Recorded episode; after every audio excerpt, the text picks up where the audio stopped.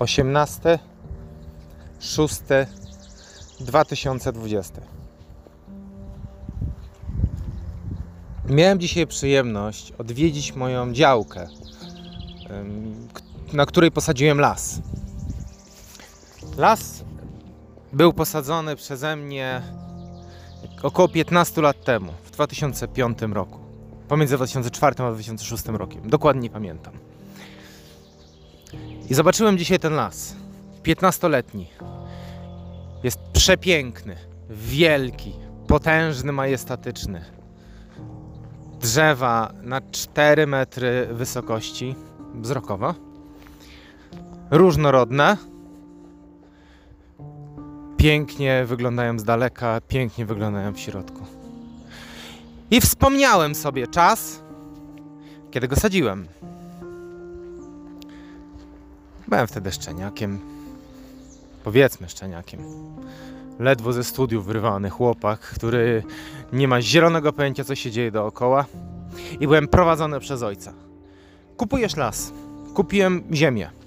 Tu posadzisz las. Jedź z tym planem do tego faceta. On przygotuje ci plan. To jest ten facet. Jedź teraz kupić sadzonki. Jedź tam, weź przyczepkę, kupisz sadzonki kupuj repelenty, zasadź las. Było to takie kretyńskie i głupie z tamtej perspektywy. Było dla mnie tak głupie to, że ja to robię. Wydać tysiąc złotych na głupie sadzonki lasu, na głupie, malutkie sadzonki drzewek, które może nigdy nie wyrosną. I tak, zdarzyło się, że po pierwszym roku bardzo dużo drzewek wypadło. Uzupełniłem. Miałem trzy kontrole z krusu. Trzy razy spotykałem się z ludźmi, trzy razy mierzyli działkę, rozmawiałem, przerażony jak na każdej kontroli wcześniej.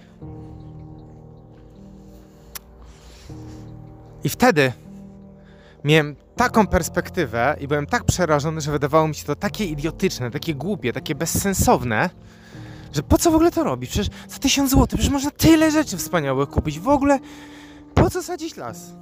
Po co to robić? Ale siedziałem cicho. Nikomu nic nie mówiłem, nie wymyślałem własnych powodów, po prostu miałem to zrobić. Dostałem informację od ojca: masz kurwa zrobić to i to zrób. I to zrobiłem. Nie rozumiałem tego. Nie rozumiałem, dlaczego z kolegą Radkiem o 6 rano wzięliśmy łopaty, mieliśmy wziąć łopaty i sadzić las. Fajnie przy tym bawiliśmy, pośmialiśmy się. Było spoko. Posadziliśmy las. I z tej perspektywy teraz zdaję sobie sprawę, że ja kompletnie nie rozumiałem tego, co by było, i ojciec nie byłby w stanie mi wytłumaczyć w żaden sposób analitycznie, finansowo, przyszłościowo, po co w ogóle się to robi. I gdybym nieustannie pytał, dlaczego, pytał o usprawiedliwienie, tłumaczenie, że jeżeli nie wytłumaczysz mi tego dokładnie, po co mam to zrobić, to tego nie zrobię, tym siedział w miejscu. I ojciec by załamał ręce i powiedział: No, no kurwa, żal mi. Żal mi takiego syna, wstyd. Albo nie umiał wytłumaczyć, bo kiedy kiedyś, kiedy trzeba było coś zrobić, to się kurwa to robiło. A teraz pytamy, tłumaczymy, usprawiedliwiamy Musimy wyjaśniać, musimy tłumaczyć nasze działania. Dlaczego to robimy? Po co to robimy? Jaki jest cel tego, po co to robimy? Bo nie rozumiemy. A jeżeli nie rozumiemy, to nie dotykamy, bo musimy to zrozumieć. Ale są ludzie mądrzejsi od nas, którzy zrobili pewne rzeczy w życiu, którzy już przeszli przez pewne ścieżki i oni wiedzą, co jest słuszne i potrafią nam powiedzieć to w kilku słowach, nad którymi my możemy rozmyślać kurwa miesiącami.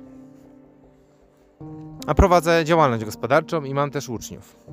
I miałem takiego chłopaka. Młody chłopaczek, 17-18 lat. Chudy, wysoki. Kompletnie nie był nauczony pracy. Nie wytrzymał mnie praktyk, bo powiedzmy, że wymagam od, od uczniów aktywności. I w momencie, gdy odchodził, przyszedł jego ojciec. I jego ojciec powiedział: No, no ja wiedziałem, że on się do tego nie nadaje. To ja się tak zastanowiłem, no kurwa. Jeżeli ojciec nie wierzy w syna, to jak ten syn ma uwierzyć w siebie?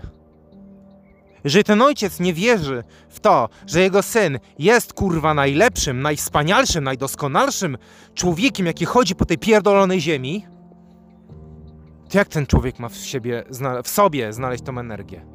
Jak w sobie ma znaleźć tą życie, tą pasję, tą chęć do działania, której nawet jego ojciec nie potrafi znaleźć, jego wzór, wzór do naśladowania? Ja, jak byłem dzieckiem, no może za dużo ojca nie widziałem. Bardzo mało z nim rozmawiam. Do tej pory mało rozmawiamy. Ale mój ojciec był takim kolesiem, i wciąż jest oczywiście, że jak trzeba było coś zrobić, on kurwa to zrobił. I on się nie pytał. I nie tłumaczył. Bo jak wiedział, że coś trzeba zrobić, to wiedział.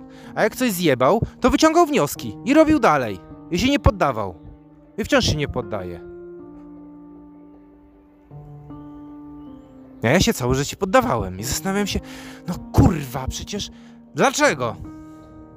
Zastanawiam się, skąd czerpać te pozytywne wzorce, skąd czerpać tą siłę, tą energię, aby coś robić, aby wykonywać te działania. Skąd ten ojciec wiedział, że jeżeli ja posadzę ten las i ten las wyrośnie, to za 15 lat będę z tego powodu bardzo szczęśliwy i będę dumny z tego i będę miał ochotę więcej tego robić, miał ochotę rozwijać się w tym kierunku, zaszczepić taką ideę, zaszczepić taki pomysł w głowie młodego chłopaka, który zakiełkuje dopiero za naście lat.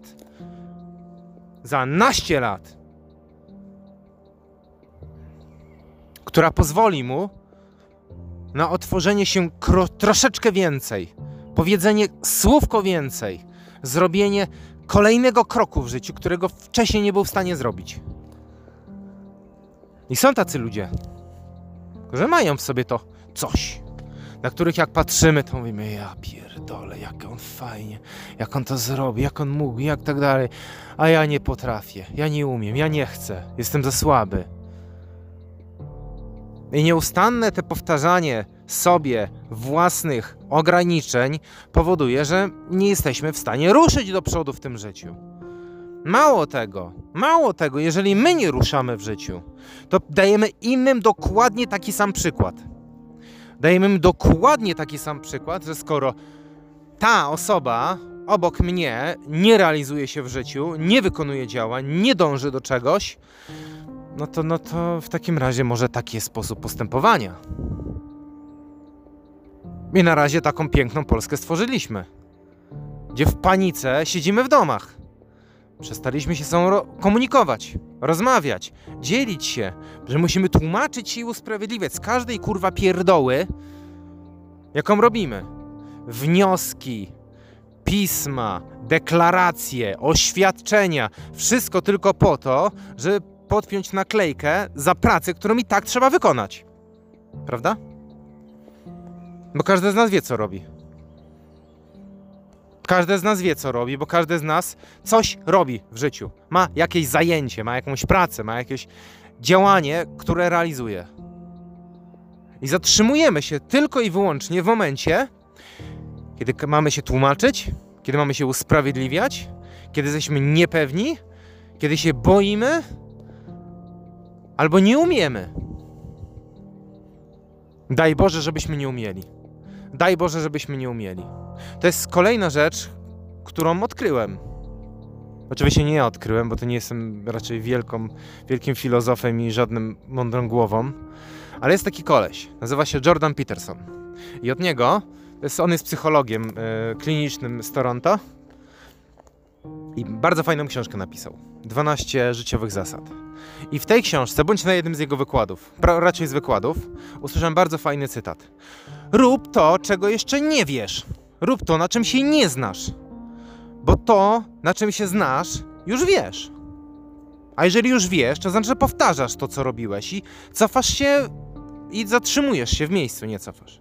Zatrzymujesz się i stoisz. Jeżeli wykonujesz to samo, jeżeli wykonujesz taki sam sposób, to tak naprawdę robisz pętlę. Robisz pętlę w życiu. A jak robisz pętlę, no to jak można się rozwinąć w ten sposób? No nie da, nie da rady. Robiąc te same czynności z tą samą regularnością, nie da rady iść naprzód. Einstein przecież dokładnie to samo powiedział. Nie da rady rozwiązać problemu z poziomu, na którym problem powstał. Nie da rady. można patrzeć na problem z różnej perspektywy. Ale jeżeli jest się w problemie, no to problem jest. Tak jak rybka, która będąc urodzona w akwarium, ona zna tylko akwarium. Ona nie zna morza, nie zna oceanów, nie zna jezior. Nie ma pojęcia. Człowiek, który nie wyjechał nigdy za granicę i nie miał kontaktu z telewizją zagraniczną i innym sposobem życia, nigdy nie wie, że jest inny kraj. Nie wie, że jest inny język. Nie wie, że są inni ludzie w innych kulturach. Ci, którzy zostali urodzeni i nauczeni pewnej religii, nie wiedzą, że są inne religie. A nawet jak słyszą, to i tak negują ich istnienie, bo ta jest słuszna. I wiele, wiele innych, tysięcy, tysięcy przykładów każdego dnia możemy odnaleźć przez autoobserwację. A co innego mamy do roboty w życiu? Co innego mamy w życiu do zrobienia, jak przekraczanie własnych granic, własnych ograniczeń, poprzez robienie czegoś, na czym się kompletnie nie znamy i zobaczenie, co się stanie. Obserwacja wyników, analiza, wyciągnąć wnioski i dalej, i kolejna rzecz, i kolejna rzecz, i tak nieustannie. Bo jeżeli powtarzamy w kółko to samo, jeżeli widzimy, że coś działa teraz i działało 60 lat i podziała przez kolejne 60 lat, to jesteśmy w błędzie. Nie mamy wojny. Nie mamy wielkiej wojny światowej, więc stworzyliśmy sobie inny problem i tworzymy nieustannie problemy. Komunikacja, problem z dziećmi, problem w szkole, problem zdrowotny i bla, bla, bla, bla, nieustannie problemy, zamiast po prostu realizować, szukać rozwiązań. No bo. No, może się mylę. Może to, co gadam, jest bez sensu. Może to, co gadam, jest idiotyczne, ale sprawia mi przyjemność mówienie i dzielenie się tym.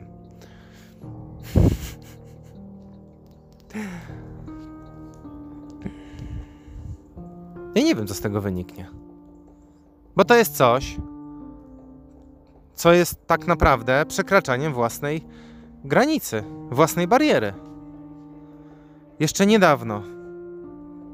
Nie liczę czasu za bardzo, bo nagram zaraz audycję o czasie. Jest bardzo subiektywny. Niedawno bałem się mówić pewne rzeczy w obawie o krytykę ludzi z zewnątrz. Aż powolutku łamałem tą granicę. Puszczałem filmy, kasowałem. Nagrywałem dźwięk, kasowałem. Robiłem coś, zdjęcia puszczałem, kasowałem.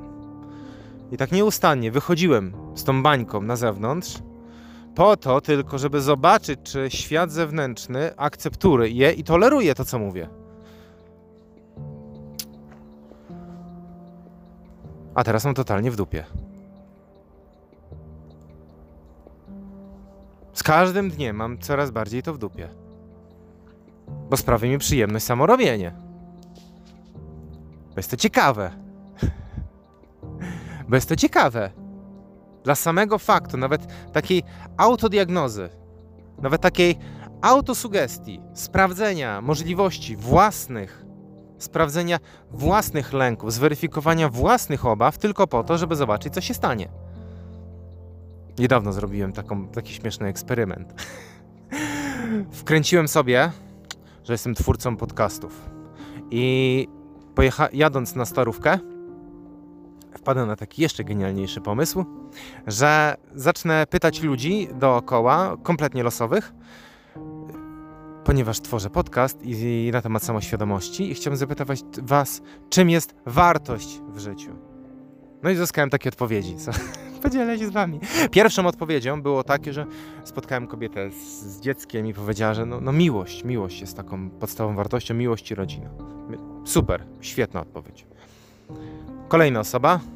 No, rodzina i zwierzęta domowe. Miał takiego bardzo fajnego pieska.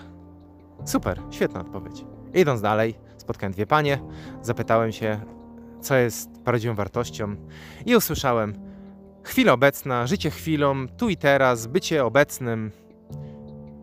Spoko, super, świetna odpowiedź. Od pani obok dostałem zapytanie, e, czy to jest nagrywane i czy to było e, bez pozwolenia robione. Dobra, powiedziałem, że mogę skasować to, jeżeli przeszkadza. I zapytałem pytanie, to samo zadałem i okazało się, że nie uzyskałem odpowiedzi. Podszedłem do trzech innych pań siedzących na ławce. Wiek około 50 do 60 lat. I dowiedziałem się, że prawdziwą wartością jest Bóg. Druga osoba odpowiedziała: Bóg. Trzecia: Bóg. No super, świetna odpowiedź. Idąc dalej, idąc dalej, natrafiłem na jedną panią, która właśnie odpalała fajeczkę i zapytałem: Wie pani co, mam takie pytanie, czy mogę zająć pani chwilę? Nie przeszkadzasz mi, nie mam czasu. Mówię, o, no dobra, spoko. I zobaczyłem kolejnego pana, który już jest po fajeczce. Usiadłem i zapytałem: Dzień dobry, czy mogę poświęcić mi pan chwilkę? Spoko. Więc tworzę podcast dla młodego pokolenia, e, w którym chciałbym przekazać jakieś wartości. I takim wymownym palcem nie. No to wstałem i poszedłem. Było to niesamowicie ciekawe doświadczenie. Jedna jeszcze parka odmówiła e, odpowiedzenia na kom- udzielenia komentarza, co oczywiście też spoko. Pamiętam, że też bym takich ludzi wywalił w cholerę. I bym kompletnie zignorował. I dlaczego to zrobiłem? Na pewno nie zrobiłem tego, żeby zrobić ankietę. Ale zrobiłem to po to, ponieważ było to coś, czego nie robiłem nigdy. Było to coś, co mnie przerażało do szpiku kości i z każdym kolejnym zapytaniem było łatwiej. Tą pierwszą osobę, którą e, zapytałem, przeszedłem przez całą starówkę, oglądając osoby, z kim pogadać, z kim pogadać, z kim pogadać, z kim pogadać. Naprawdę mi bardzo zależało, aby ta pierwsza odpowiedź była jakaś istotna. I okazało się, że im więcej osób pytałem, to te odpowiedzi są różnorodne i zrozumiałem, że każdy z nas ma inny punkt widzenia na życie. I ma inny sposób na życie. I ma do tego pełne prawo. Bo ja nie jestem od tego, żeby oceniać. Mogę tylko słuchać i korzystać z tego we własnym życiu.